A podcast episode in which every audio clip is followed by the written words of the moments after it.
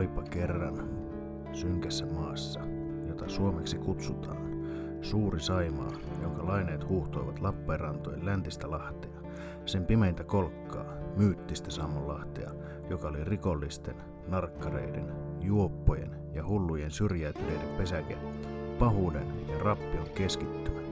Ylitse pääsemättömässä pimeydessä kajasti kuitenkin himmeä valo, joka vanhan majakan lailla opasti hätään joutuneita, niitä, jotka maailma oli hylännyt, niitä, joiden hätä ei kiinnostanut ketään.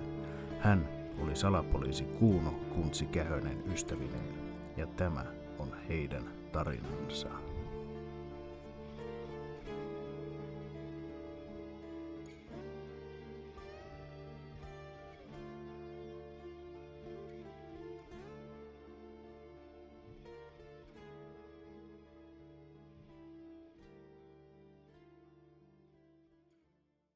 Osa 5. Nahaton juttu. Krapula. Antero Ristikkä, tuttavallisemmin Atu, raotti silmiään. Hän makasi alastomana makuhuoneensa sängyllä, jota kutsui panolavaksi. Huoneessa oli pimeää, vain pieni valokiila loisti vinoon ruuvatun pimennysverhon välistä. Hänen päässään jyskytti helvetin tuli. Mitä, mitä helvettiä eilen tapahtui? Hän ajatteli. Atun muistikuvat olivat tyhjät, pieniä välähdyksiä lukuun ottamatta. Hän muisti ollensa Kuntsin kanssa pornobaarissa, ja pikkuhiljaa hänen mieleensä tuli Katja, tuo eksoottinen tanssija, jonka kanssa hän oli illan viettänyt, lähinnä privaattihuoneessa. Hän könösi ylös sängystään ja kulki kaatopaikkaa muistuttavan olohuoneen läpi keittiön hanalle juomaan vettä. Hän ihmetteli lattialla lojuvia naisten hepeneitä. Sainkohan eilen Pimps Looraa? Hän kysyi itse itseltään, mutta ei saanut siihen vastausta. Hän aukaisi jääkaapin, jossa oli valon lisäksi puoliksi juotu purkki piimää, lenkkimakkaran pätkä, josta oli haukattu, ja kaksi tölkkiä pirkkalaageria. Hän otti piimäpurkin ja kulautti jo hieman kokkeliksi menneen piimän kurkkuunsa. Ai ai ai ai ai, hyvää teköä, hän hihkaisi. Sillä hetkellä hänen vatsansa kurlahti ja vaati tyhjennystä. Hän juoksi vessaan, mutta ei kerennyt istahtamaan kunnolla alas ruskean suihkun jo roiskutessa pitkin posliinipytyn vesisäiliötä. Hän istui tutisten pöntöllä ripuloiden, kylmän hien kihotessa otsalle. Saatana, pakko käydä suihkussa, hän sanoi Atu nousi pytyltä ja aukaisi suihkuverhon. Hän kiljuu kuin pikkutyttö. Suihkun lattialla oli verinen mytty. Ruskettuneet kaakelit olivat veriroiskeiden peitossa. Näky oli kammottava. Atu ei tiennyt, mikä se oli, miksi se oli ja mitä tehdä. Paniikki alkoi hiipiä hänen mieleensä. Hän kiskaisi pirkkalaagerit jääkaapistaan yhteen menoon ja sai ajatuksensa tasaantumaan. Hänellä oli mielessään vain yksi keino. Hän soittaisi Kuntsille. Kuntsi? Atu täällä, Atu täällä, auta! Puhelu katkesi. Vittu! Akku loppui! Atu karjaisi ja lähti etsimään laturiaan. Siivous. Kuntsi paukutti nyrkillään Atun ovea. Kesti pitkä aika, ennen kuin ovi aukesi hirveän räpeilyksen jälkeen. Missä vitussa sie viivyit? kysyi overraosta ilmestynyt turvoksissa oleva pää. Olin panemassa, sanoi Kuntsi. Panemassa? kysyi Atu, jonka silmiin ilmestyi orastava kiiman kiilto. No panemassa, panemassa, toisti Kuntsi. No, sitten ei mitään. Minulla olisi pikku pulma. Sano, että toit viinaa, sanoi Atu. Kuntsi kaivoi povitaskustaan pullon pontikkaa, jonka tärisevä käsi riisti itselleen. Atu kulautti kunnon kaariryypyn ja päästi sen jälkeen kuntsin sisälle menneiden majaan, joksi Atun äiti tätä kaatopaikkaa luonnehti. Kengät pois, sanoi Atu ja painoi oven äkkiä säppiin. Kuntsi katseli ympärilleen ja mietti pitkään, tottelisiko isäntää mutta kohteliaana hän kuitenkin riisui kenkänsä. Hän käveli Atun perässä olohuoneeseen. Kahvit on roklolla, sanoi Atu ja kaivoi kaksi ruskeaksi pinttynyttä kahvikuppia odottamaan. Kuntsin jalkapohjaan oli tarttunut sanomalehti, joita oli levitetty parvekkeen ovelta ulko-ovelle asti. Parvekkeen kynnyksen eteen oli lattia liimattu merkiksi. Keittiön työtasolla oli 10 metrin rullamitta. Kuntsi huomasi seikkaperäisiä merkintöjä lattialle levitetyissä sanomalehdissä. Hän repi jalkapohjansa liimautunutta sanomalehteä irti. Mitä helvettiä tää on? Kuntsi kysyi samalla, kun Atu kaatoi kahvia kuppeihin. Luin just mielenkiintoisen artikkeli yhdestä lehestä, sanoi Atu, samalla kun sekoitti sokeria haisevaa kahviinsa. Ai jostain jallustako? kysyi Kuntsi ja katseli metristä pornolehtipinoa sohvan reunalla. Mistä arvasit? kysyi Atu. On medio, sanoi Kuntsi. No siinä oli mielettömiä ennätyksiä. Hitto, siinä oli sellainen kaveri kuin Horst Schulz, jolla on maailman mestaruus mällin lennättämisessä. Yli viisi metriä. Ajattelin, että kyllähän miesen rikon. Levitin sanomalehdet lattialle, vedin teipillä viivan lattiaan ja on metannut kuin pitkälle lentää. En vielä ole ennätyslukemissa, mutta on treenannut kovaa. Atu selitti tohkeissaan. Kuntsi pyöritteli päätään ja yökkäsi. Hän hiipi varpaisillaan ja erittäin varovasti takaisin eteiseen, yrittäen välttää kaiken näköisiä tahroja. Hän veti kengät jalkaansa ja pui nyrkkiä virnuilevalle Atulle. He ryystivät kahvia hetken hiljaa, sohvalla istuen, plöröillä tietenkin, kunnes Atu laittoi radion päälle. Kuntsilta tirskatti kahvisuihku nenästä, kun radiosta tuli, kuin tilauksesta, Eppu Normaalin tahroja paperilla kappale. Atu kaivoi ruttuisen topan Nordstateia taskustaan, tarjosi kuntsillekin ja sytytti tulitikulla savukkeet palamaan. Tää on miesten tupakkaa, sanoi Atu ja veti keuhkossa täyteen kitkerää savua. Kuntsin kurkkua kirveli, mutta hän yritti miellyttääkseen isäntää polttaa savukkeen loppuun. Miksi se soitit? Mikä sinulla oli hätänä? kysyi Kuntsi. Ai niin, no tuuppas tänne minun perässä, sanoi Atu ja johdatti Kuntsin vessaan. Ripulilla kuorutettua pönttöäkö tulin katsomaan, kysyi Kuntsi. Hei, ei kun tätä, Atu sanoi ja vetäisi suihkuverhon auki. Tadaa! Kuntsin silmät rävähtivät auki. Näky oli kammottava. Kuntsin vatsaa väänsi, näky sai hänet voimaan pahoin. Hän suorastaan sukelsi pönttöön ja antoi oksennuksen tulla. Saatuan ajatuksiaan hieman kasaan, hän sanoi, minun pitää soittaa Ramille. Atu kaiveli jo olohuoneessa kirjastoaan. Tohtori Kulli ja spermapileet klinikalla. Katon tätä sen aikaa, kun se Rami tulee. Ei kai haittaa, sanoi Atu ja kiersi jo erioiltuubia auki. Hyvä Jumala, laita siihen Ramiin vauhtia tai täällä on kohta kaksi raatoa, rukoili kutsi. Perkaus. Kuntsi oli parvekkeella haukkaamassa happea, kun Rami saapui. Älä helvetissä ota kenkiä jalasta, karjaisi Kuntsi viime hetkellä. Rami ihmetteli, mutta totteli. Otatko kaffetta? Atu kysyi. Rami tuijotti hetken ruskeaksi pinttynyttä pannua ja kieltäytyi kohteliaasti. Mikä täällä oli hätänä? Rami kysyi. No vittu. Täällä ei muuta ookka kuin hätää, sanoi Kuntsi. Täällä on näköjään myllätty. Kaikki tavarat on hujahaja. Onko pommi jäljiltä? Mitä täältä on etsitty? kysyi Rami. Hei hei, tää on se normaali järjestys tässä menneiden majassa. Vessassa, sanoi Kuntsi. Rami pyörähti vessassa ja tuli hetken päästä takaisin ilmeikään värähtämättä. Onks mahdollista, että tuo olisi voinut tehdä tän? Kysyi Rami ja osoitti sohvalla istuvaa Atua, joka tuijotti pornofilmiä pikkupoikamaisen innostuneena.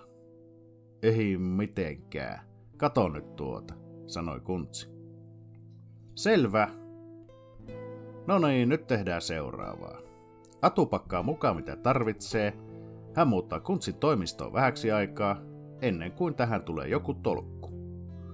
Kuntsi yritti vastustaa ajatusta, mutta taipuu Ramin painostuksen alla. Soita siivousryhmän paikalle sekä kenttälabran. Tästä ei hiskuta mitään, kenellekään. Toimikaa, Rami käskytti. Atu pakkasi muovipussiin tarvitsemansa tarvikkeet. Kuntsi oli kääntämässä oven kahvaa päästäkseen ulos tästä läävästä, mutta käsi haparoi tyhjää. Ai nee! Atu kaivoi eteensä naulakosta ison jakoavaimen, jonka hän asetti tarkasti katkenneen oven kahvan juureen. Yksi Leena lähti vähän hanakasti täältä. Sillä jäi kahva käteen, sanoi Atu. He saivat oven auki ja Rami tuli vielä hyvästelemään. Menkää toimistolle ja olkaa siellä. Tulen sinne kohta, kunhan pojat saapuu. Ja kuntsi, siulla ruskea paskaraita otsassa. Kannattais pyyhkiä pois, sanoi Rami. Atu osoitti kuntsia ja nauraa hohotti. Oli lähellä, ettei tapahtunut uusi murha rappu käytävässä juuri nyt. He lähtivät ja kuntsi kuuli vielä Ramin puhelun perässään. Kroppa. Mm, joo. Kalliopellon katu. Mm. Siivous ja labra. Mm. Salainen. Ennen kuin he astuivat ulos, Kuntsin mielenkiinto keskittyi erikoisen näköiseen heippalappuun, joka oli teipattu seinään. Se oli hullun naapurin, herra Riipisen käsialaa. Kiertolaiset. Kaiteessa kuppatautisen räkää. Hala Matsala Kaalo. Ei oo muuten räkää, sanoi Atu virnoillen.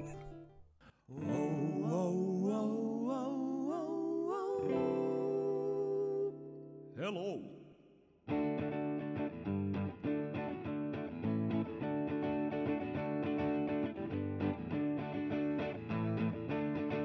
Mulla on mahti suonikas, hioi hioi hoi, ja metrin pino pornoa, hioi hioi hoi. S-Master siimie katselen, kaljaa siinä maistellen, on mulla tässä eri joil ja lehdet rattoisaat. Mulla on mahti suonikas, hioi hioi hoi, ja metrin pino pornoa, hioi hioi hoi. Tutkinta alkaa. Kuntsi tuli juuri suihkusta ja lotrasi puoli pulloa Old Spicea otsaansa. Saatana ripuli raita, hän ajatteli. Atu kittasi jo pontikkaa ja alkoi päästä nousuhumalan puolelle. Kuntsia hirvitti. Mitä tästä oikein seuraisi? Rami saapui. Hän kuulosteli ensin Atua. Mitä eilen tapahtui, Rami kysyi. No kuules, kuules, mistäs minä aloittaisin? Oltiin Kuntsin kanssa pornopaarissa, ja siellä tapasi oikea önkelin. Voi hitto, mitä kyytiä sain privaatissa. Jää kuulkaa Suomi-tytöt toiseksi. Mitkä tissit ja tietysti per... Rami keskeytti Atun selonteon. Mitä sen privaatin jälkeen? Rami kysyi. Sen verran muistan, että kortti ei enää käynyt. Sano vain, että no money. Mie siihen, että hani hani, minulla on mani. Kotona mani, mykkä mani. Minulla on iso hillopurki täynnä pajatsosta voittamia rahoja, selvitti Atu. Mitä helvettiä? Meinasit se maksaa jollakin hiluilla seksistä, kysyi Rami ällistyneenä. No rahaa se on kolikkorahakin, suutahti Atu. No pelastako pajatsoa? Löytkö rahan reikään? kysyi Rami. Sitä minun pitää kysyä siulta. Löytyykö mitään jäämiä? Mien muista, sanoi Atu. Siis et muista mitään, kysyi Rami. En, sanoi Atu. Hyvä, huokaisi Rami. Se voit mennä kattoo vaikka pikkukakkosta. Me jutellaan vähän aikuisten kesken, sanoi Rami Atulle ja vei kuntsin syrjempään. Raato oli nainen, iältään noin 30-vuotias. Olit siellä mukana, joten ehkä tiedät jotain, ei papereita. Hän oli nyljetty taitavasti, nahkaa ei löytynyt, jotain kiteitä vessan lattialla. Tiedätkö, sen pornoparin omistaja. Hän on vaikutusvaltainen rikollinen tuolta Viron puolelta. Lahjuksin saaneet luvat. Poliisia käsketty välttämään paikkaa. Tiedämme, että siellä pyöritetään jonkun sortin ihmiskauppaa, jonka uhri tämäkin todennäköisesti on. Nyt myös henkirikoksen uhri. En usko, että tuo sun kaveri on millään lailla osallisena, vaan hän ehkä selvisi moukan tuurilla. Uskon, että kaverisi huumattiin jo baarissa, ja aikomus oli, että he ryöstäisivät hänet, kun rahoillaan retosteli. Jotain tässä on, mikä ei käy järkeen. Miksi nainen tapettiin, eikä tuota juoppoa? Miksi hänen henki säästyi? Miksi nainen nyljettiin? Kuntsi. Minusta tuntuu, että sinun täytyy vähän tutkia tätä juttua. On sen verran isot pojat asialla, että kaveris henki ei paljon paina, jos tässä on jotain, jota he eivät ole suunnitelleet. Paasasi Rami. Ei vittu Rami, eks mies saa pitää yhtään lomaa? Aina tulee jotain, kitisi kuntsi. Mene huomenna illalla käymään siellä. Tutki vähän. Myy niille vaikka pontikkaa tai jotain. Kyllä se keksit. Ajattele sitä kaunista nuorta tyttöä, joka sinne kaveris vessaan teurastettiin. Vaikka hänen vuokseen, sanoi Rami. No voi vittu tätä touhua. Mie meen, huusi kuntsi. Rami kännykkä soi, johon hän vastasi. Rami? Joo. Suolaa. Joo, palataan.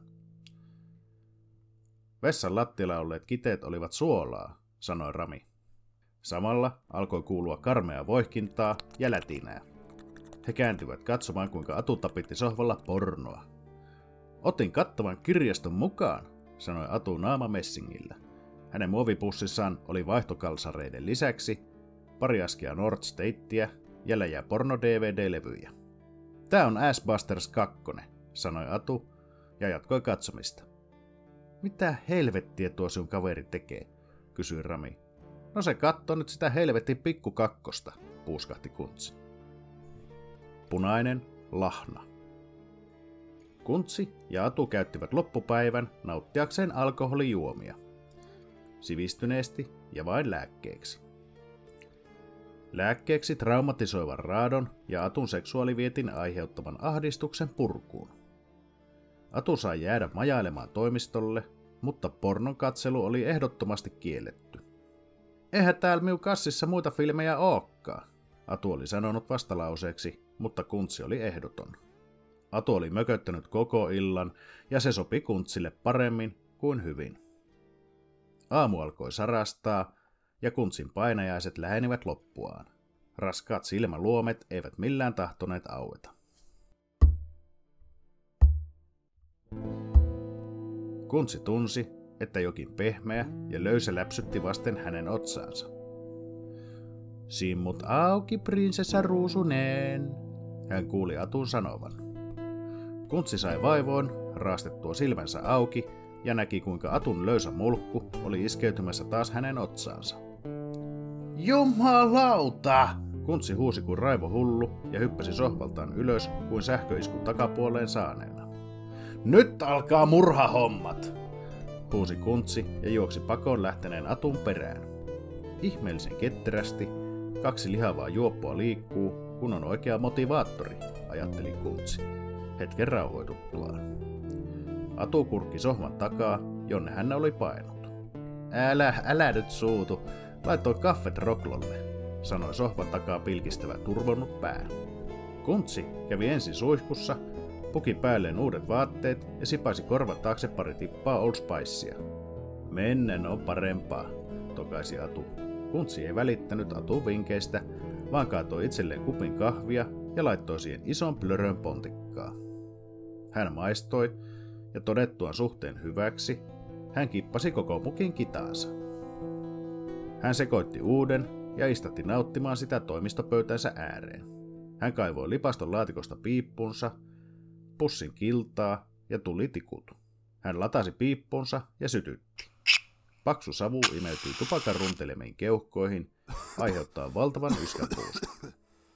Polttasit norttia. Ei yskitä, sanoi Atu ja sytytti Nordstaten palaamaan rohtuneiden huuliensa väliin. Atu veti keuhkonsa täyteen ja yski naamansa punaiseksi. He tuijottivat toisiaan hetken sanomatta sanaakaan. Kuntsi otti vielä kolmannen kupin kahvia ja tuprutteli piippuaan kaikessa rauhassa. Päivän kääntyessä jo iltapäiväksi oli Kuntsi saanut puettua päälleen sen mahtavan kemiallisen taikaviitan, jonka avulla hän uskaltaisi lähteä tiedusteluretkelleen. Hän ilmoitti Ramille lähtevänsä ja ottavansa puhelimen mukaansa. Hän vannotti Atua käyttäytymään kunnolla. Kuntsi pakkasi pari näytepulloa mukaansa, omaa herkkupontikkaa, jos vaikka saisi tehtyä bisnestä. Olihan se hyvä alibi samalla. Kuntsi heilautti Berberin niskaan ja astui ulos sammontorin kirpeään ilmaan. Pakkasta oli jo muutama aste ja hänen hengityksensä huurusi.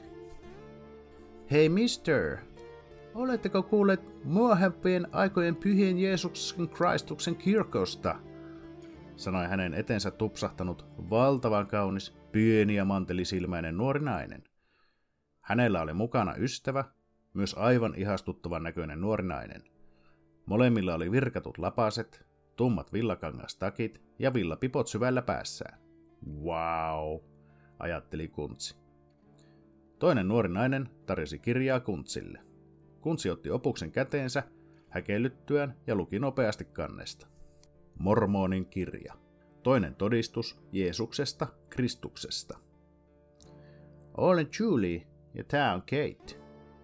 Tulemme Juuttahista ja halusimme kertoa teille meidän uskonto, sanoi puhelijaampi neito.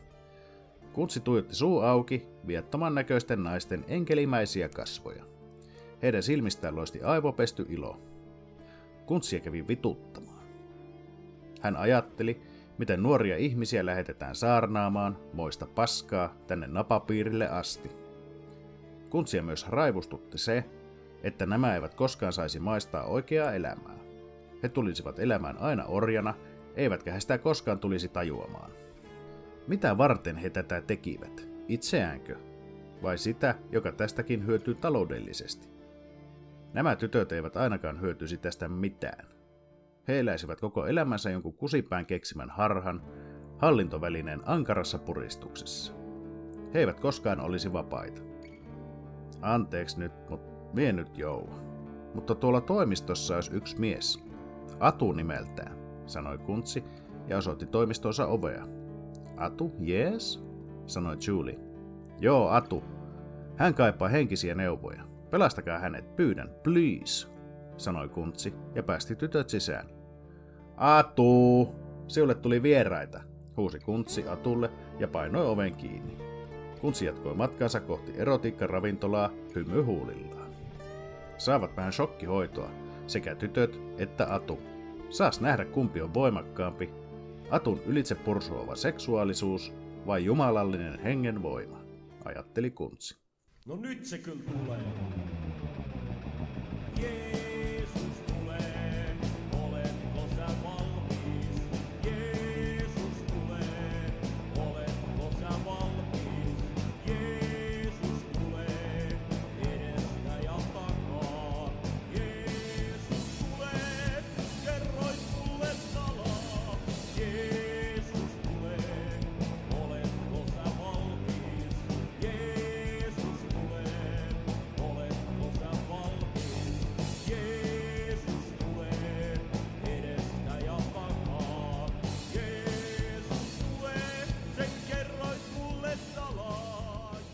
Kuntsi asteli reippain askelin kohti erotiikkaravintolaa.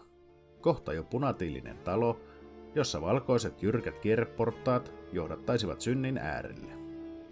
Oven yläpuolelle oli ilmestynyt neonkyltti, joka loisti kirkkaan punaisena. Siinä luki punainen lahna. Näinköhän joku erehtyy luulemaan tuota kalaravintolaksi, ajatteli Kuntsi ja nousi portaat ylös. Ovella oli vastassa ruman näköinen korsto, jolla oli syvä arpi kaulassaan. Hän pysäytti Kuntsin. Millä asialla? Portsari kysyi. Kuuli kyliltä, että teillä on mahtavat annokset, etenkin kuha-ala lilli, hinkatulla ruoholla. Ajattelin tulla maistamaan vähän pikkusuolasta, sanoi Kuntsi. Hän huomasi, että portsarilla löi tyhjää. Ennen kuin portsari kerkesi tarraamaan kuntsia rinnuksista, hän näytti jälkeä omassa kaulassaan. Hamppu köysi. Tekee pahaa jälkeä, sanoi kuntsi. Portsari hieroi kaulaansa ja nyökkäsi. Tahtoisin tavata pomon. Meillä olisi vähän bisnesideaa, sanoi kuntsi. Portsari empi hetken, mutta päästi kuntsin perässään sisään. Nyt kuntsi yritti painaa paremmin mieleensä, mitä täällä oli. Viimeksi täällä käydessään hän velloi rakkauden tuskassaan ja masennuksessaan niin syvällä, ettei hänelle oikein jäänyt mitään mieleen. Tila oli pienehkö, mutta muutamat pöytäryhmät olivat sijoitettu tilan keskellä olevan tanssikorokkeen ympärille. Takaseinustalla sijaitsi baaritiski ja sen vieressä punaisella verholla eristetty komero. Privaattiesityksiä varten. Portsari ohjasi Kuntsin tiskille ja käski odottamaan. Kuntsi tilasi sillä aikaa oluen. Hän hörppäsi väljähtynyttä kaljaa ja pyyhki vahdon viiksistään. Hän katseli asiakaskuntaa, mutta siinä ei paljon ollut katsomista. Tasan kaksi miestä. Molemmat istuivat omissa pöydissään ja tuijottivat murheellisen ja masentuneen näköisinä tuoppiensa pohjia. Kuntsi tunnisti heistä molemmat. Toinen oli Sammontorin erikoislaatuinen suutari, nimeltään Jorma. Sukunimeä hän ei muistanut. Jorma oli erikoisen näköinen hampuusi. Pitkähkö tumma kihara tukka, musta parta, päällään aina se sama kulunut nahkatakki ja metrokuosiset maastohousut ja silmissään terävä katse. Ikää oli vaikea arvioida, mutta ehkä siinä neljän ja viidenkymmenen välissä. Toinen taas oli Kuntsin vanha tuttu, hänen entinen liikunnan opettajansa Simo Heinä. Simo oli tunnettu vanha pervo, joka jo alakoululaisia tyttöjä katsoi silmä pitkällä. Erittäin vastenmielinen, alkoholisoitunut punanaama, jolla oli myös se sama 80-luvulta asti peräisin oleva Adidaksen verryttelyasu. Musiikki alkoi soida ja valot himmenivät.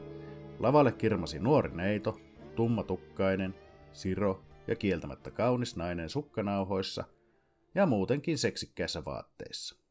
Hän aloitti tanssin ja kiemurteli tangossa samalla riisuen ja miehiä kannustaen. Kuntsi tarkkaili, kuinka Jorma ja Simo nuolivat haukan katsellaan naisen jokaista kurvia ja sopukkaa. Sitten Kuntsi tunsi käden olkapäällään. Hei, olen Kalev. Tahdoit tavata, sanoi tiskin taakse tullut mies. Ky- kyllä, minulla olisi bisnesidea, sanoi Kuntsi ja esittäytyi. Hänet johdatettiin takahuoneeseen. Pöydän taakse istuutui kolme miestä. Kuntsi istui yksin toiselle puolelle. Miehet olivat piinkovia gangstereita ulkonäkönsä puolesta. He olivat kuin yhdestä muotista, raamikkaat hartiat, kylmä katse, lyhyeksi leikattu tukka ja kultaiset kaulaketjut, sormukset ja kellot. He olivat niin stereotyyppisen näköisiä, että kuntsia kävi naurattamaan. Mikä on hauskaa? kysyi keskimmäinen mies. Ei mikä, sanoi kuntsi tajutessaan, että oli ehkä hieman vaarallista laukoa mitä vitsejä tässä seurassa. Miehet esittäytyivät. Heidän nimensä oli Kalev. Kaikkien siis. Onko se teillä päin yleinen nimi, kysyi kuntsi. Ei, vastasi keskimmäinen Kalev. Muut olivat mykkänä. Mikä oli ideanne? sanoi puhuva Kalev. Kuntsi tempasi Berberinsä taskusta kaksi pulloa pontikkaa. Tässä tämä yksinkertaisuudessaan. Tarjoan teille ravintolan helvetin halpaa ja aivan helvetin hyvää viinaa. Tuplaa asiakasmäärän heti kun tieto leviää, sanoi Kuntsi ja kiersi korkin auki. Kalev viittilöi portsarille ja katoi miehille lasit. Ne täytettiin piripintaan ja skoolattiin. Kuntsi tarkkaili miesten reaktioita, mutta he olivat kivikasvoista porukkaa. Pieni hymynkare keskimmäisen Kalevin huulilla paljasti Kuntsille paljon. Helvetin hyvää ainetta. Ikävä kyllä. Tuomme kotimaastamme virrosta halpaviinaa. Emme tarvitse tätä. Mutta Kalevi jäi miettelijäksi. Voisin kuitenkin ostaa pari laatikollista. Kotimaassa olisi tarvetta. Onnistuisiko? kysyi Kalev. Totta kai onnistuu, sanoi Kuntsi. Hinnasta vielä. Tiedämme, että olette salapoliisi. Maineenne kiiri. Meillä olisi myös yksi ongelma. Katja.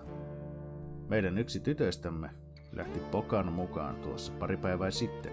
Hävisi sille tielleen. Haluaisimme, että etsisit hänet. Saatte sitten kyllä korvauksen viinasta ja tehdystä työstä. Tyttö on meille hyvin tärkeä, sanoi Kalev ja ojensi Kuntsille kuvan tytöstä.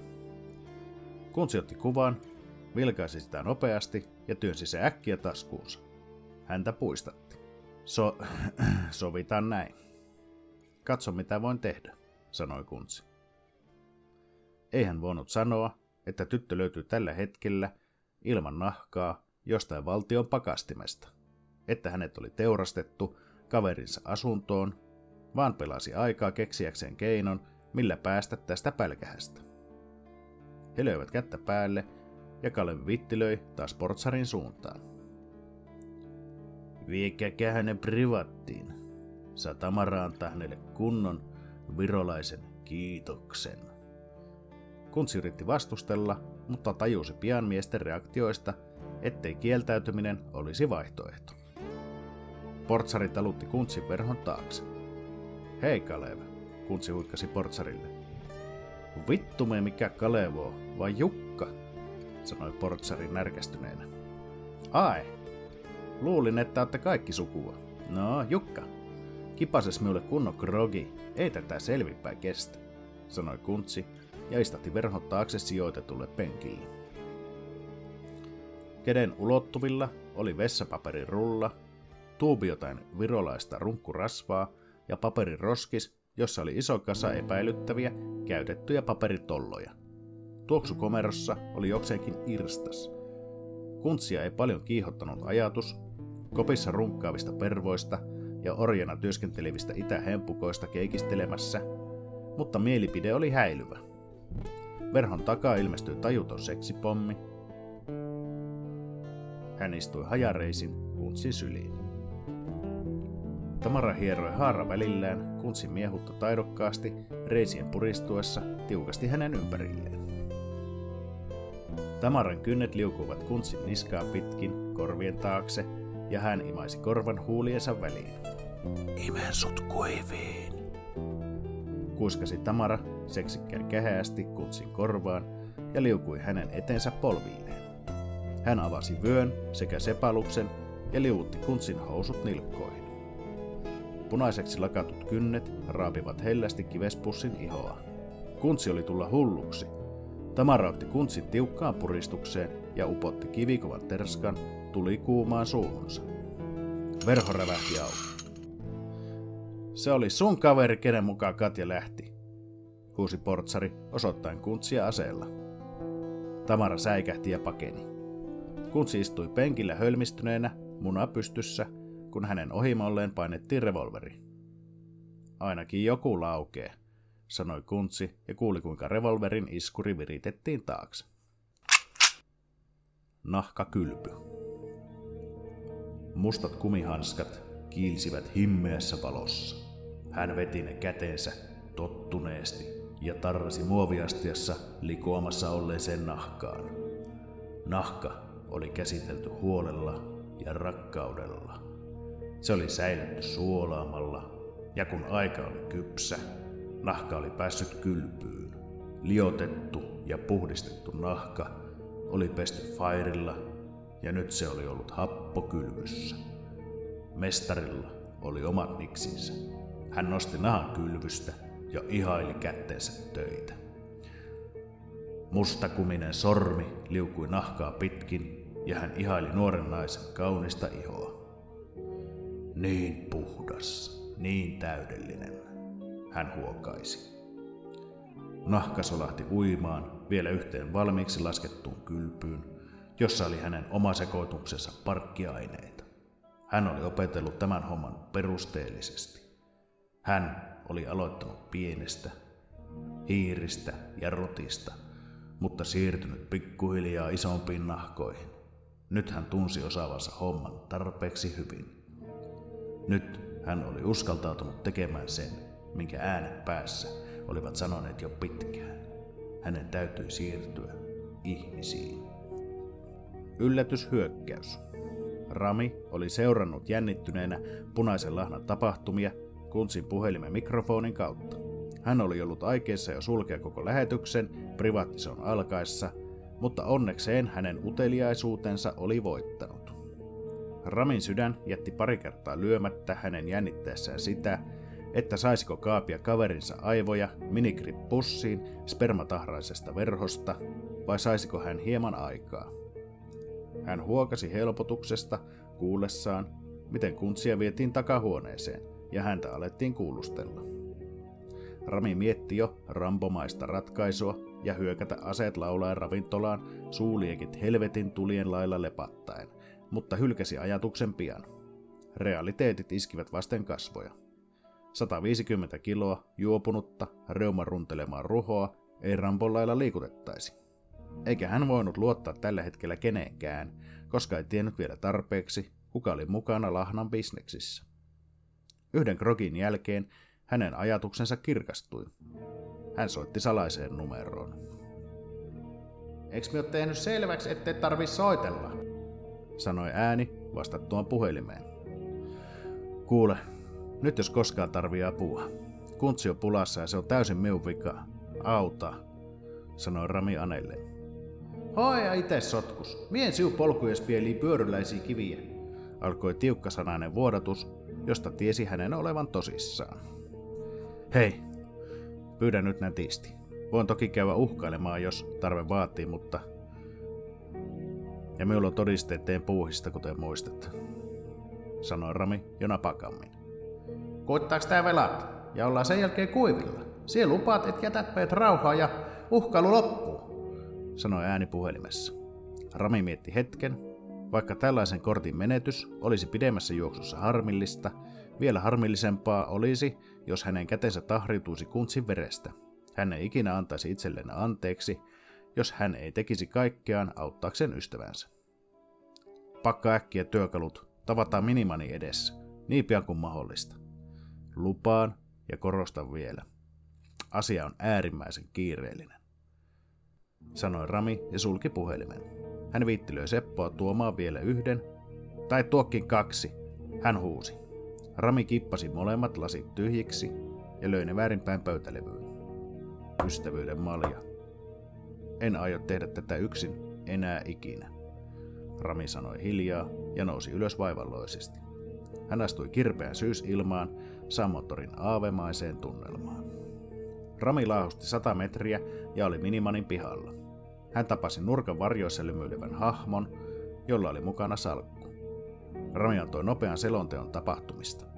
Hän kaivoi puhelimensa ja yhdisti sen kuntsin laitteeseen.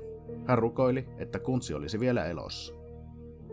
Elossa, hän hihkaisi, kun kuuli kuntsin kiroilevan.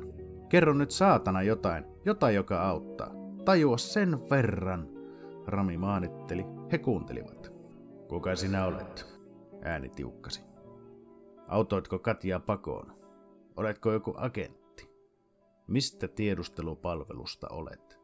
Miksi sekaanoit bisneksiimme? Mitä tiedät? Ja ennen kaikkea, kuka sinulle maksaa? Kuntsi nauraa hohotti. Miulle maksaa Kela. Saan starttirahaa ja yritysavustuksia. Miemyn pontikkaa ja kusetan samalla sosiaalietuuksia. En tiedä teidän horoista mitään, eikä välitäkään.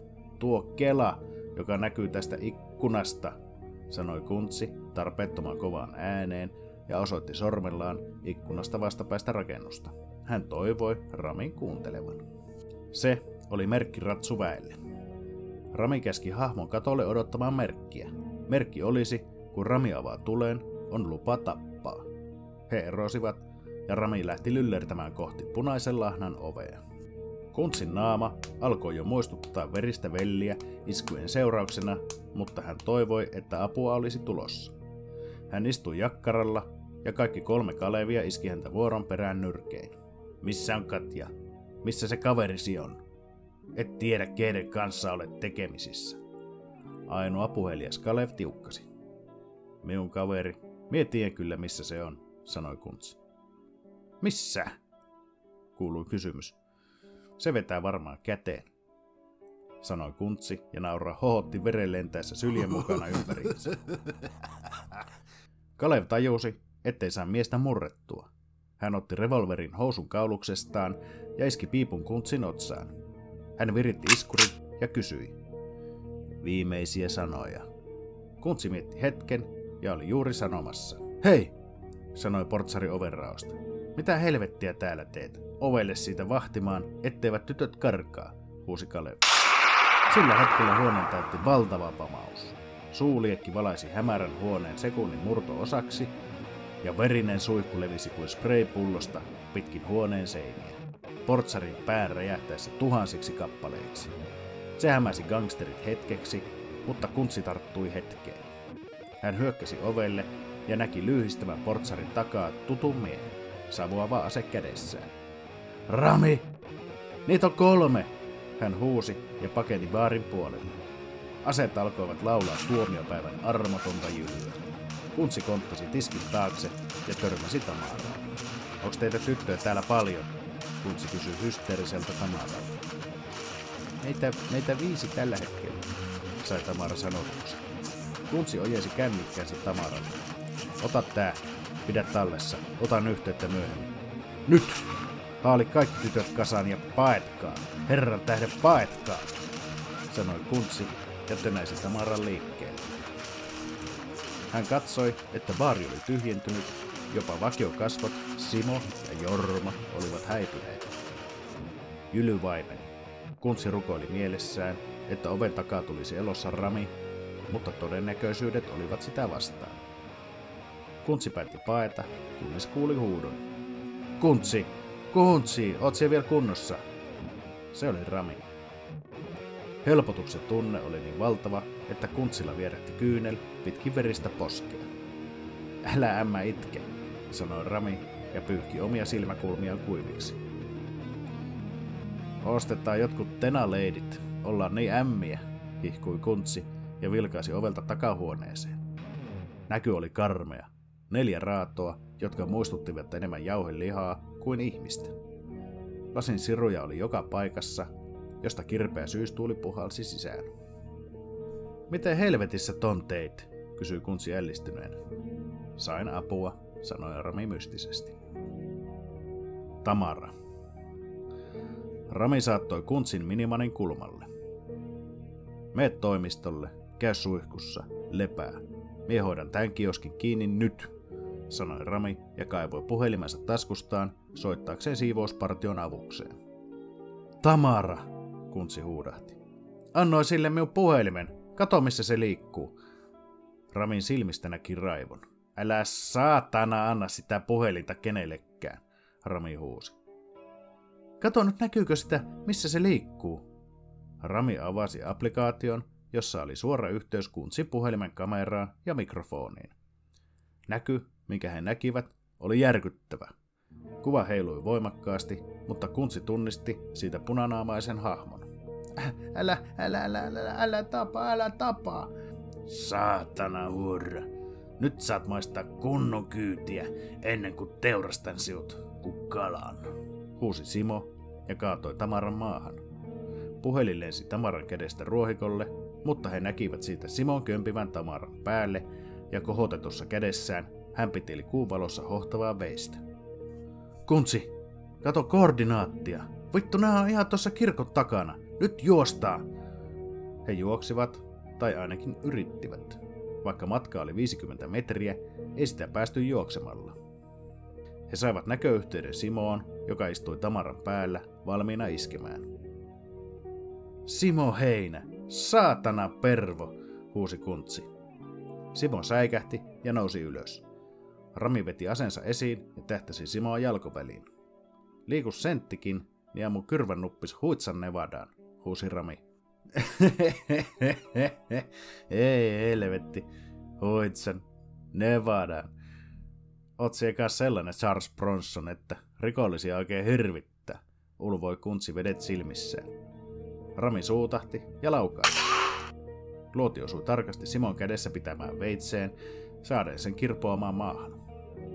Kuntsi katsoi hämmentyneenä Ramia. Sori, Kuntsi pyysi anteeksi, niin kuin suomalaiset yleensä pyytävät. Kuntsi keräsi puhelimensa ja nosti pelästyneen Tamaran ylös. Viet Tamara toimistolle. Haluan jututtaa häntä. Äläkä avaa ovea kenellekään muulle, sanoi Rami ja napsautti käsiraudat Simon ranteisiin.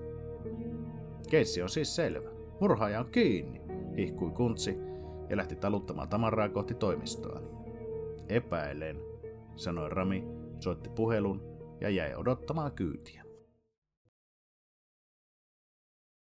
Kuntsi ihmetteli hirveää elämölyä ja kikatusta, joka kuului hänen toimistostaan. Hän tempaisi oven auki ja naurahti. Mormonitytöt Julie ja Kate olivat ympäri kännissä ilman rihman kiertämää. He nauraa hekottivat Atulle, joka esitteli naisille sukukalleuksia. Telkkarissa pyöri joku Atun sairas pornofilmi. Näkö oli kuin jostain taideelokuvasta. Vain jats-musiikki ja epämuodostunut kääpiö puuttuivat taustalta. No niin, nyt tupa tyhjäksi, karjatti kuntsi. Mormonit säikähtivät, keräsivät ennätysvauhtia kaikki vaatteensa ja hävisivät päät painuksissa kirpeään yöhön. Atu kanssa. Menneiden maja on jo turvallinen. Pornot ja rukkurasvat mukaan. Ota varastosta muutama pullo vielä taskuun, niin pärjäät. Soittelen huomenna, sanoi kuntsi ärtyneenä. Oisit tullut vähän myöhemmin. Oisin saanut pimppiä saatana, sihahti Atu loukkaantuneena ja heilautti muovikassin olalle.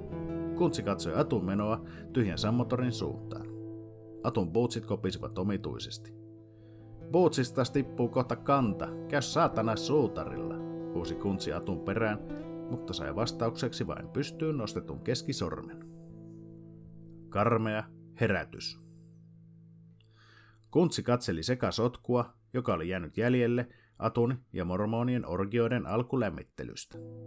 Tamara huomasi Kuntsin ärtyneisyyden ja siivosi paikat pikaisesti Kuntsin keittäessä kahvit. Kuntsi katseli Tamaraa mielenkiinnolla. Hitto miten näpsäkkä tyttö, kun siivoaa, ajatteli Kuntsi, samalla kun kaatoi itselle ja Tamaralle mukit puoleen väliin kitkerää tarjouskahvia. He istuivat toimistopöydän ääreen ja hän kaatoi molemmille plöröt. Se on se 50-50 suhde, paras suhde, sanoi Kuntsi ja kippasi ison kulauksen mukistaan. Muutamien mukillisten jälkeen alkoi Tamarakin rentoutua. Kerrohan nyt, mikä oli homman nimi tuolla Lahnassa, kysyi Kuntsi. Virossa, Tallinnan syrjäkylillä on huonot olot. Paljon kauniita tyttöjä, jotka taistelevat omasta olemassaolostaan, köyhyttä, sairauksia ja rosvoja vastaan. Sana levisi, että on mahdollisuus parempaa parempaa elämää, kertoi Tamara pienessä maistissa. Mitä sitten tapahtui? kysyi Kuntsi mielenkiinnolla ja tunki samalla piippuunsa kiltaa. Hän sytytti tulitikun ja imaisi paksun savukiehkuran keuhkoonsa. Tallinnaa pitää otteensa mahtavaa rikollisjärjestö, joka etsi koko ajan tyttöjä. He mainostavat, että voivat hommata huvan ja rikkaan elämän. Kunhan tekisimme töitä heille. Työn piti olla vain valokuvausta ja edustusta, mutta todellisuus oli toinen. Meidät tuotiin Suomeen ja tänne Sammolahden persläpeen. Täältä olisi vaikea karata, ilman rahaa, ilman mitään. Meidän perhettä uhattiin, meitä uhattiin. Kukaan ei tiennyt meistä mitään. Olimme orjia, seksi orjia. Jos joku ei suostunut, niin, sanoi Tamara kyynelten valuessa pitkin poskia. Niin mitä? kysyi Kuntsi ja kaatoi uudet juomat. Tamara kuivasi silmänsä ja otti miehekkään kulauksen sielua lämmittävää eliksiiriä. Voi, eräs ei suostunut.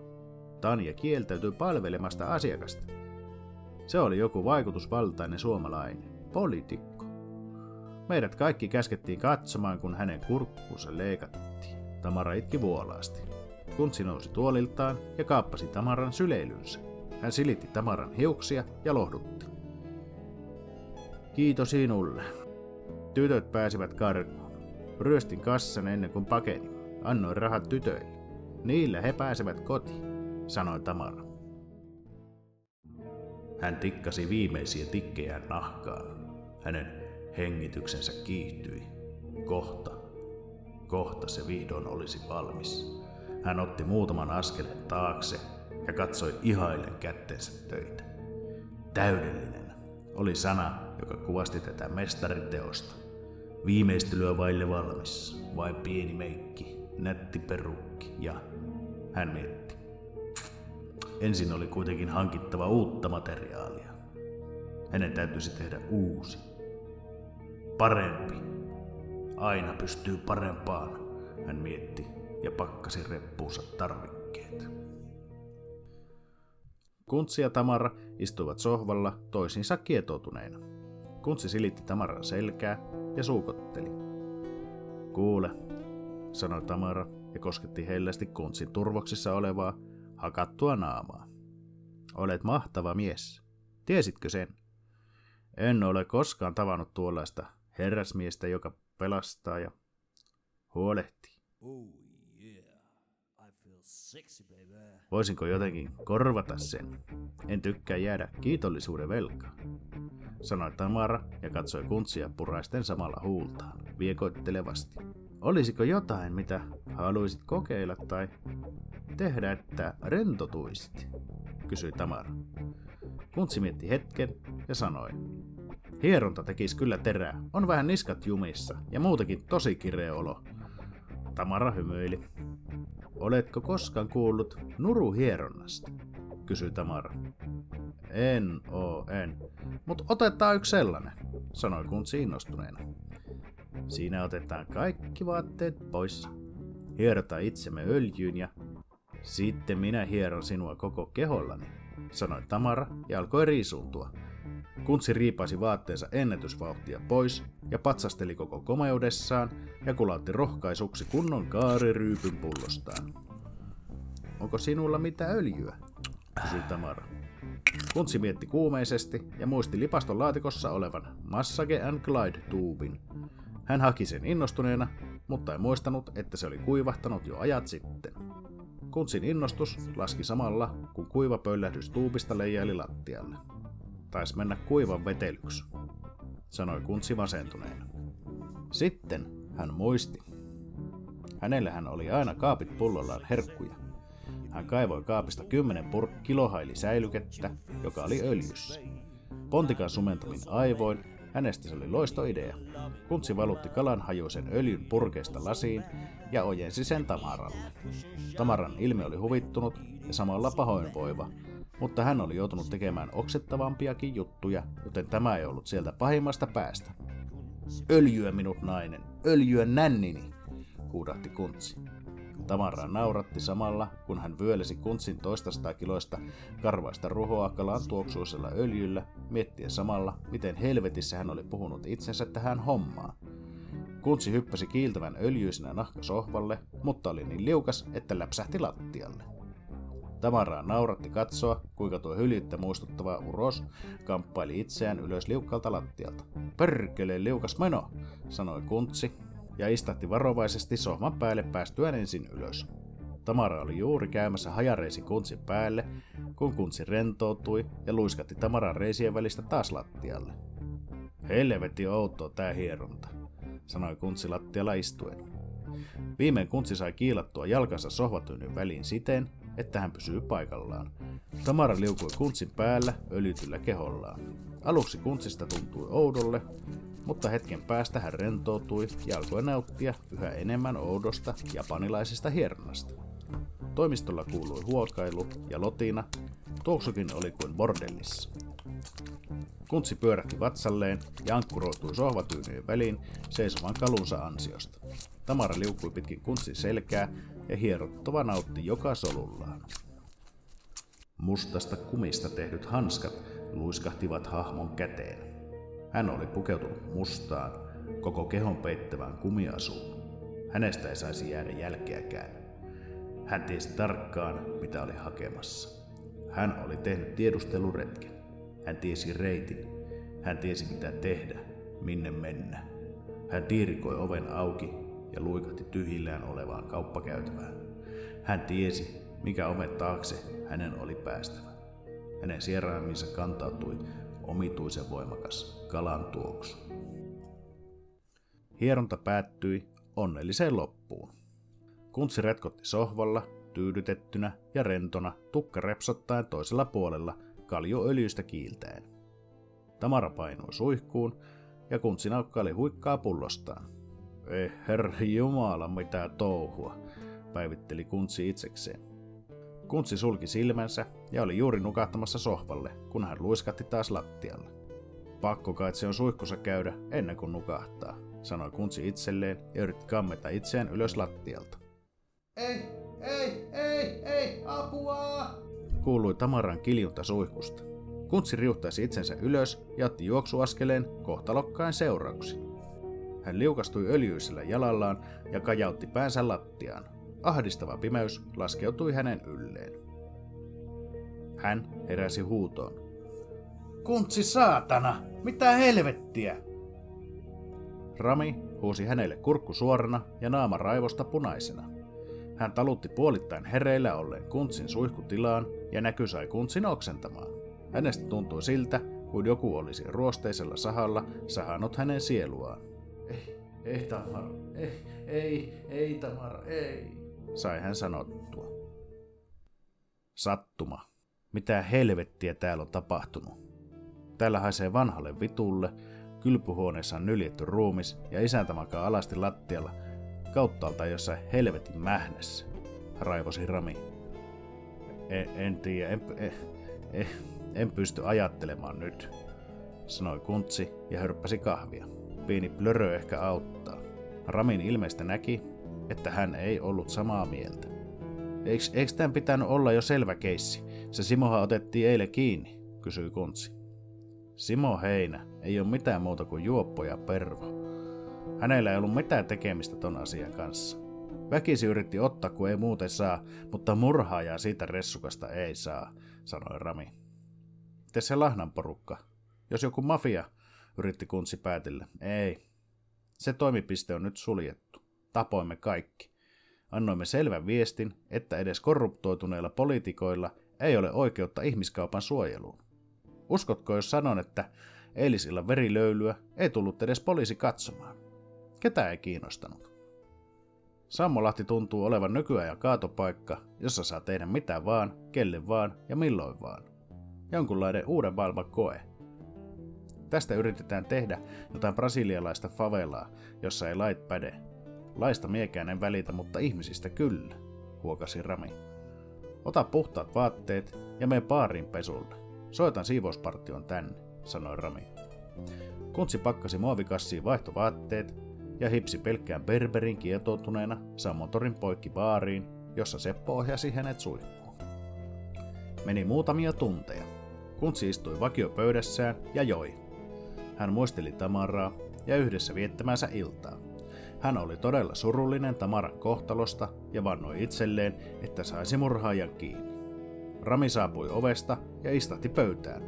Seppo toi juomat, oluet ja krogit. Krogit juotiin kerralla ja lyötiin lasit väärinpäin pöytään. Se ikiaikainen ystävyyden riitti. Se oli Tamara, samalla tavalla teurastettu ja nyljetty kuin siellä kaverisluona. Suolaa löytyi lattialta. Ei mitään ylimääräisiä sormenjälkiä. Ei mitään, mistä saisi kiinni. Kalalöyhkää ei saatu pois. Se sinun sohva täyttyy polttaa. Mitä helvettiä eilen oikein tapahtui? kysyi Rami. Nuru, sanoi Kuntsi, eikä ollut juttu tuulella. Onko se joku kalaruoka? kysyi Rami. Virolais-japanialainen, josta lahnat on kaukana, sanoi Kuntsi murheissaan. Kyllä se otetaan kiinni vielä, sanoi Rami. Tuoko se Tamaran takaisin? kysyi Kuntsi. Ei taida tuoda, ystävä hyvä, mutta muista, että vaikka nyt tuntuu siltä, että elämässä ei ole mitään muuta kuin suru, se helpottaa kyllä. Aattelen näin. Sinun elämässä valtas nyt iso, pikimusta suru, sanoi Rami. Sinun perseen valtaa kohta iso ja pikimusta, jos et ole hiljaa, kivahti kuntsi. Niin, suru. Iso musta suru, joka täyttää sinun elämän kokonaan. Ajattele, että oot niinku puu. Se kasvattaa vuosirenkaita. Jos sun mieli on nyt pikimusta, niin jonkun ajan päästä siinä on jo uusi rinkula, joka ei ole surusta täynnä, vaikka se suru siellä onkin, yhtä isona. Kohta jo siellä on kaksi, sitten kolme ja sitten neljä rinkulaa. Koko ajan kasvaa se elämä siihen surun ympärille ja kohta huomaat, ettei se viekään tilaa koko sinun elämästä. Se suru. Yritti Rami tsempata ystäväänsä. Kutsi tuijotti suu auki tuota köyhän miehen keittiöpsykologiaa. Vai, vai rinkula sanoo, tuhahti kuntsi. He joivat juomat ja lähtivät toimistolle. Rami halusi esitellä heidän asentamansa hälytyslaitteiston. Enää ei kuljeta toimistoon kuin hollitupaan, sanoi Rami ylpeänä. Lisää elämän rajoittuvia valvontakoneita. Kyllä on hienoa, sanoi Kuntsi erittäin pettyneenä ratkaisuun. Atu käveli rehvakkaasti muovipussissa muutamia oluita mukanaan. Hän oli päivä lenkillä, eli hän oli menossa jonnekin, jossa voisi istua, juoda kaljaa ja tiirailla ohimeneviä naisia. Hän etsi kohteita, joita voisi tallettaa näkömuistiin, jotta olisi illalla materiaalia, kun hän hoitaisi itseään. Hän asteli takiliepet lepattaen pitkin sammottoria, kun hänen bootsinsa kanta irtosi. No helvetti, pääsi hänen huuliltaan. Onneksi sammottorilla oli suutari. Atu kinkkasi suutarin ovelle ja riuttaisi uksen auki. Hello! Tiskin takana istui viehkeä neito, joka säikähti tämän uroon sisääntulosta. Missäs Jorma on? kysyi Atu, tarkoittaen puolituttua suutaria. Iskä jäi eläkkeelle. Tää on nyt minun puoti, sanoi neito. Kyllä, mie sulle Jorman löydä vaikka täältä minun pöksyistä, sanoi Atu ja nauraa hohotti päälle. Neito painoi päänsä kämmeniä vasten. Täällähän tuoksuukin kiima, sanoi Atu ja nuuhki ilmaa. Mitä helvettiä sinä haluat täältä, kysyi neiti, hyvän asiakaspalvelijan tavoin. Atu kiskaisi bootsin jalastaan ja löi sukka mehulle haisevan nahkasaappaan tiskille. Uusi kanta kiitos, sanoi Atu ja nuukutti ilmaa. Siullahan on täällä nättejä elukoita. Täytätkö näitä itse? sanoi Atu ja silitti täytettyä kissaa. Hyllyillä oli monenlaisia täytettyjä eläimiä. Se on iskäharrastus. Mie en voi sietää noita karvasia raatoja, tuhahti neito. Kyllä mie voi silittää sun karvatonta mirriäkin, sanoi Atu ja vinkkasi silmää. Liimaus kestää pari tuntia, ja että todellakaan saa jäädä tänne odottamaan. Enkä anna puhelinnumeroa. Pari tuntia, tuut sitten hakemaan. Maksaa pari kymppiä. Rahat ensin. Atu kaivoi taskustaan lompakon ja pläräsi kuittien seasta ruttuisen kaksikymppisen. Näetkö miten hyvin osaa rauttaa lompsaa, sanoi Atu. Ulos! huusi neiti naama punaisena ja osoitti ulkoovea.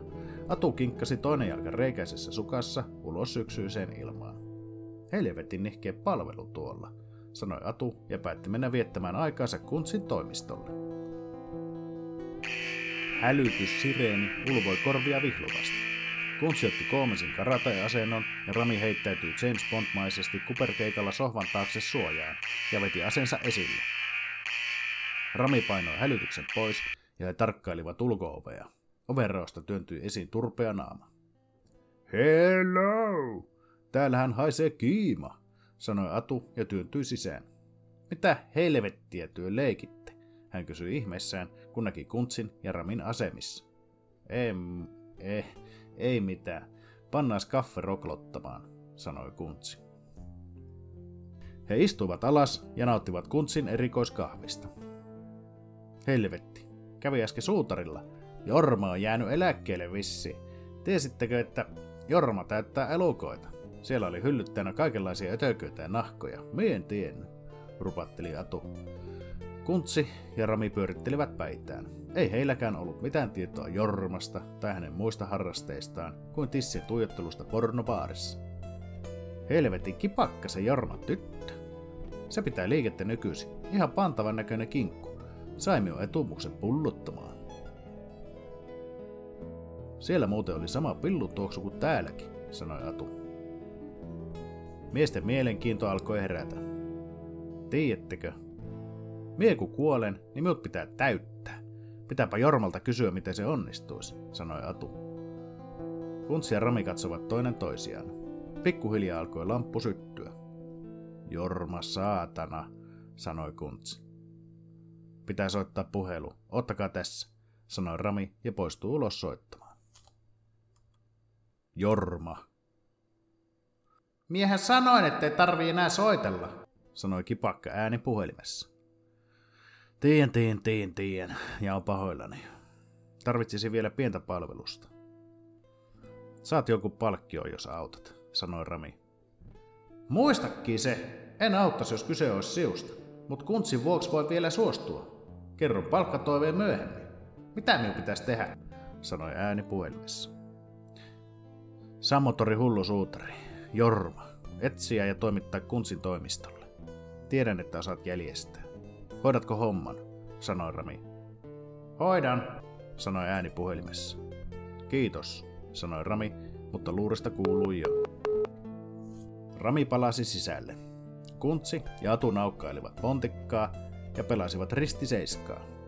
Huoneilma oli sakeana savusta, Kuntsin tumprutellessa piippuaan. Miten helvetissä työ voitte pelata ristiseiskaa kahdestaan? Tossa tietää tasan tarkkaan, mitkä kortit on toisella, ihmetteli Rami. Niin joo. Paskapeli, sanoi Kuntsi ja paiskasi kortit pöytään. Ramista tuntui siltä, ettei täällä ollut menossa mikään mensan kokous. He odottivat. Atu juopui nopeasti ja sammui kalan hajuiselle sohvalle. Kuntsi ja Rami jatkoivat odotusta toimistopöydän ääressä. Sitten kilahti Ramin puhelimeen viesti.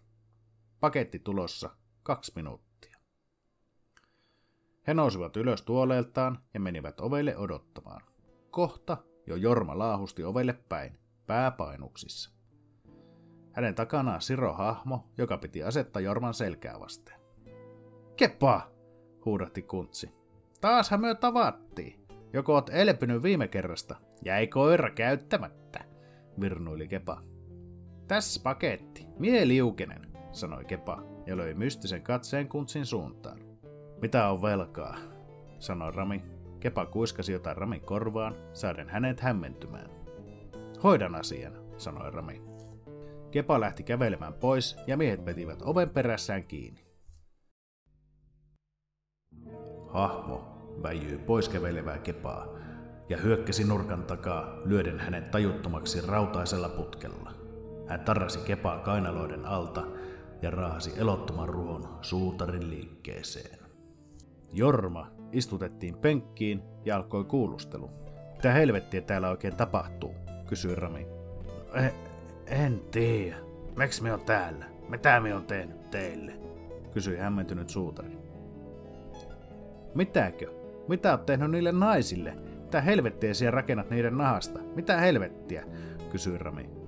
Miksi pitussu piti tappaa Tamara? Mitä ne naiset oli siulle tehnyt? Huusi kuntsi ja löi napakan avokämen lyönnin Jorman poskeen. Hei, me en tiedä mistään mitään. On eläkkeellä, en tee töitä enää. Kela maksaa. Ei vois vähempää kiinnostaa. Luovutin liikkeen minun tytölle. En tiedä yhtään mitään siellä puuhaa. Ei ole mitkään hirveän lämpimät välit, huusi Jorma hätääntyneenä. Kuntsi ja Rami katsoivat toisiaan. Voisiko olla mahdollista, että tytär, sanoi Rami, ja silloin hänen puhelimensa soi. Rami katsoi ihmeissään näytöllä vilkkuvaa nimeä. Se on Kepa, hän sanoi ja vastasi. Teillä on iskäni. Päästäkää iskä vapaaksi tai tää suttura kokee kovaa kohtalon, sanoi nuoren naisen ääni puhelimessa. Mikä helvetti on tyttös nimi, kysyi Rami Jormalta. Katri, sanoi Jorma. Kuules nyt Katri, mitä oot mennyt tekemään? Päästä kepaa heti vapaaksi tai... uhkasi Rami. Mitä tai? Kuules nyt ukkeli, tehdään vaihtokauppa. Iskä vapaaksi, niin saatte tän sutturaa. Tulkaa liikkeelle kaikki, niin tehdään vaihtokauppa. Mitään vilunkia, jos havaitsen, tapaan, sanoi Katri puhelimeen. Ramille tuli kiire. He ottivat Jorman mukaansa ja lähtivät kohti suutarin liikettä. Jorma vakuutti yhä tietämätöntä ja oli järkyttynyt koko asiasta. Hänellä ei tuntunut olevan mitään tekemistä asian kanssa. Kolmikko tuli suutarin liikkeen ovelle ja astui sisään. He huomasivat heti tuoksun, joka muistutti samaa tuoksua, joka oli imeytynyt kuntsin sohvaan. Tiskin takana oli Katri, joka piti terävää veistä kepan kaulalla. Katri, mitä helvettiä oot mennyt tekemään? kysyi Jorma järkyttyneenä. Päästä tyttö vapaaksi heti! Katri tuijotti miehiä tiukasti. Yhtäkkiä hän veti aseensa esiin ja laukaisi. Luoti osui ramiin, repien ruman reijän asetta pitävän käden olkapäähän. Jorma syöksyi kuntsin kimppuun ja hän sai kuristusotteen, jolla hän kuristi kuntsin tajuttomaksi. Kuntsin herättyä, saaden ämpärillisen kylmää vettä naamalleen, hän tajusi roikkumansa alasti katossa jalkojen juuri yltäen lattiaan. Hän näki, kuinka Jorma puki ylleen kumisen esiliinan ja mustat kumiset hanskat. hän lähestyi kuntsia terävä nylkypuukko kädessään. Nahkurin orsilla. Kuntsi katseli hädissään ympärilleen. Hänen vieressään roikkui alaston kepa. Miss, missä on Rami? sanoi kuntsi hätääntyneenä. Tulossa on, älä hätäile, sanoi Jorma ja teroitti puikolla veistään kuntsin edessä. Lattialla oli iso saavi, jossa lillui ihmisen nahka. Tonnistatko? kysyi Jorma ja nosti nahan näytille. Tämä on se huora, joka oli luonassa. Kuntsi oli raivona. Tamara. Hänen nimi on Tamara, sai Kuntsi sanotuksi, kunnes kyyneleet alkoivat virrata. Tämä täällä taas on mestari teokseni, sanoi Jorma ylpeänä ja osoitti punaisen satiinilakanan alle peitettyä hahmoa. Jorma nykäisi lakanan pois. Tässä, katsokaa! Kuntsi järkyttyi makaperien näkyä. Hän tunnisti tytön siksi, joka Atun luona oli ollut. Nahka oli parsittuna kasaan, lasiset silmät, meikattuna, alastomana, täytettynä ihmisenä. Miksi? kysyi Kuntsi. Täydellinen ja kaunis. Tämä ei nalkuta, eikä tämän päätä särje. Tein itselleni morsiammen. Edellisen lähettyä päätin, että löydän vielä sen oikean. En löytänyt, joten päätin tehdä sellaisen. Laitoin sanan kiertämään ja sain tilauksia. Monia tilauksia. Meitä on useita, jotka tahtoo tällaisen. Kerropas millä helvetin myrkyllä olet tuo Tamaran vyölännyt. Nahasta ei saa pillu hajoa millään irti, sanoi Jorma. Ei vittuun kusipää. Voit olla varma, että kärsit vielä, huusi kuntsi. Zot, zot, zot, zot, poikaseni. Saat ensin nähdä, miten nyljentuu sussusi elävänä. Sen jälkeen siut. Lupaan nautiskella koko sielullani. Ripusta nahkasi seinälleni. Tuosta toisesta tee morsio jollekin, joka pitää sitä oikein hyvänä. Sanoi Jorma ja siirtyi lähemmäs kepaa. Silloin ovi kolahti. Katri raahasi kaikin voimin elotonta ramia huoneeseen. Tää taisi kuolla. Mitä iskä me tälle tehdään? kysyi Katri naama hiestä märkänä. Jätä siihen lojumaan, sanoi Jorma ja potkasi Ramia kylkeen. Rami ei reagoinut. Mikä siut sai tähän mukaan, kysyi Kuntsi Katrilta. Katri katsoi Kuntsia hieman ymmällään. Miettii isä vuoksi ihan mitä vaan. Hän on minun opettaja, sankari ja teen kaikkeni, että hänellä olisi hyvä olla. Ja sitä paitsi, kuka näitä orjahuoria kaipaa? Ei kukaan, sanoi Katri ja löi isänsä kunnioittavan katseen. Ihana perhe. Ei ihmettä äiskä häippäs, tokas kuntsi. Mitä jumalauta sanoit? Raivostui Jorma. Hän kihisi raivosta ja oli revetä liitoksistaan. Älä enää puhu ikinä siitä lumpusta. Kuntsi katsoi Jormaa ivallisesti ja sanoi. Tai mitä? Tapaat meut. Vanha vitsi. Vittu ihan oikeet lähti. Löys varmaan jonkun kampialla se rakastaja, jolla helvetti iso musta mulkku Jorma löi kuntsia vatsaan, saaden hänet haukkomaan henkeä. Silloin ulkoovelta kuului koputus. Kuka siellä mahtaa? mietti Jorma. Menen katsomaan. Katri, pidä vahtia. Leikkaa tällä puukolla jokaiselta kaula auki, jos miuta ei kuulu takaisin. Hän antoi nylkypuukon Katrille, riisui esiliinansa ja kumihanskansa ja lähti ovelle. He olivat hiljaa ja kuuntelivat. Hello! Tuon äänen kuntsi tunnisti Oitis. Kato Jorma, luulin, että oot eläkkeellä. Joks minun puutsi on valmis, jätin sen sinun kipaka tytön hoitoon, sanoi Atu.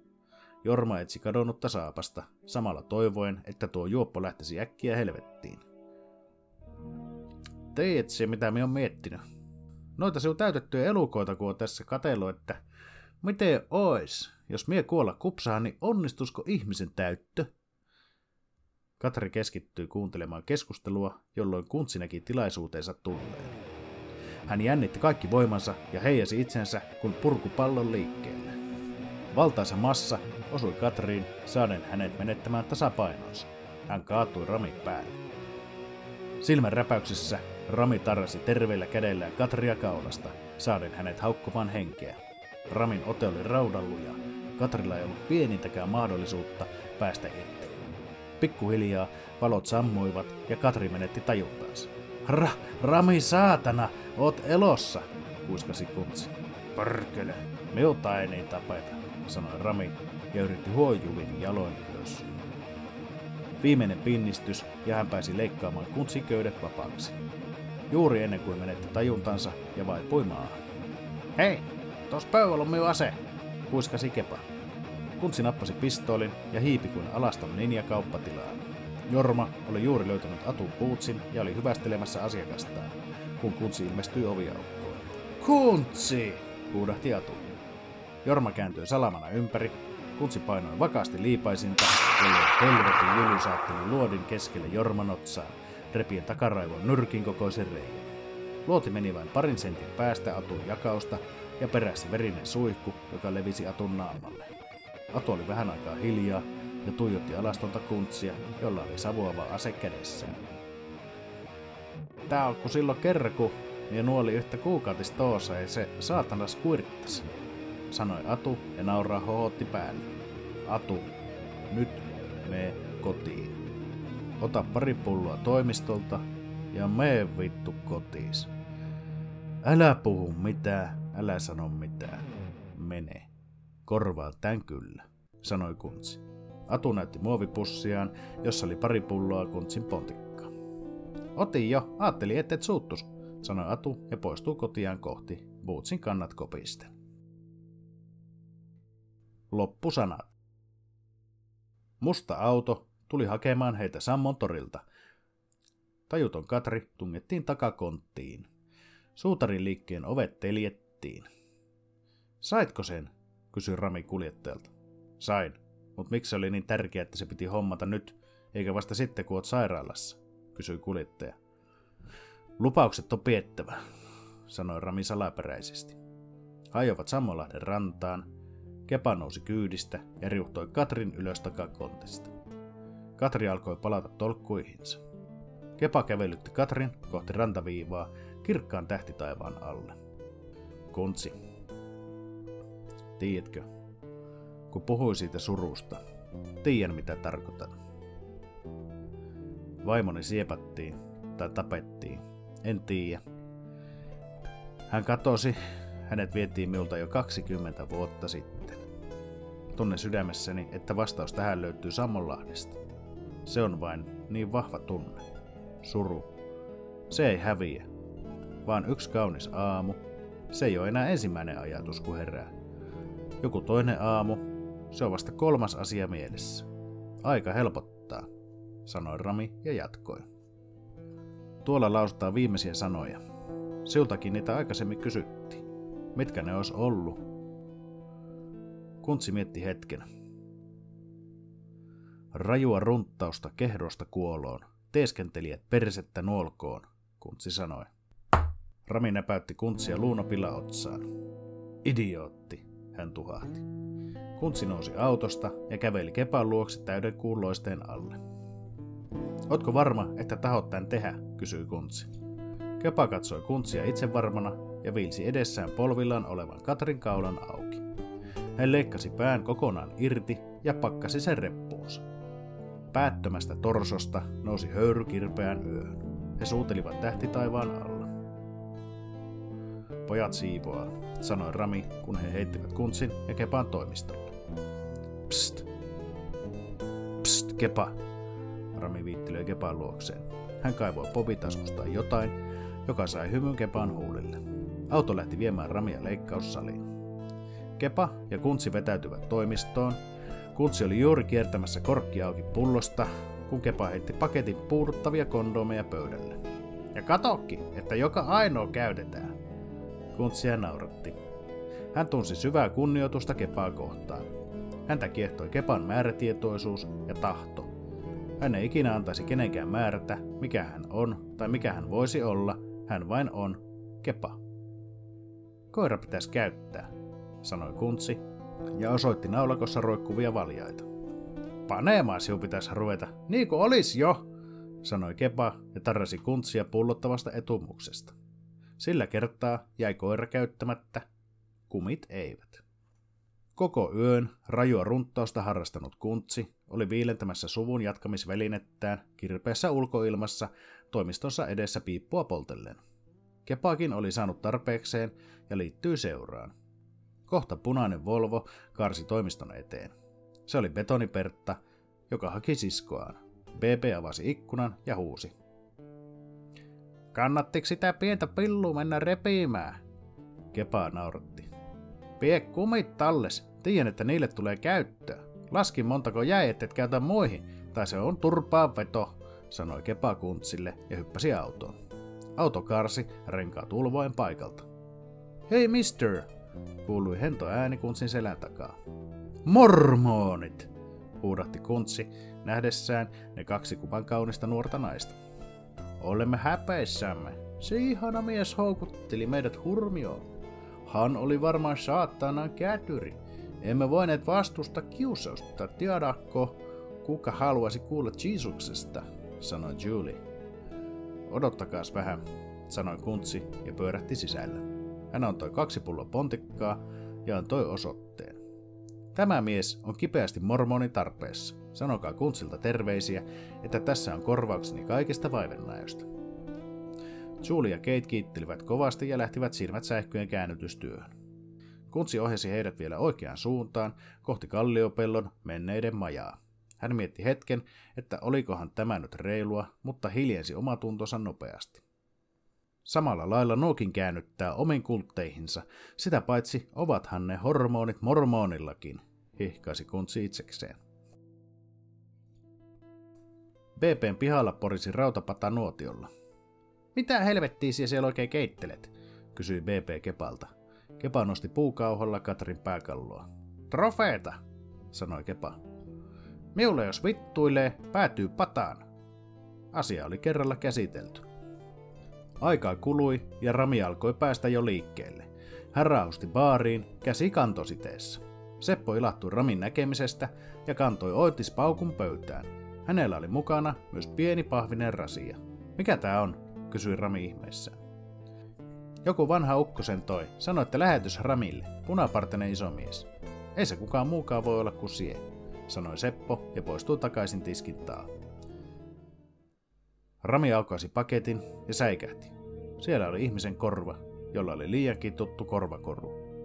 Rami tunnisti sen, koska oli itse sen ostanut häälahjaksi vaimolleen.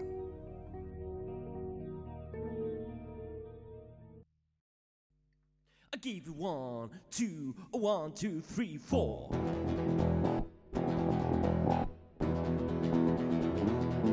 Mirkuntspoika on, Leiden ons bij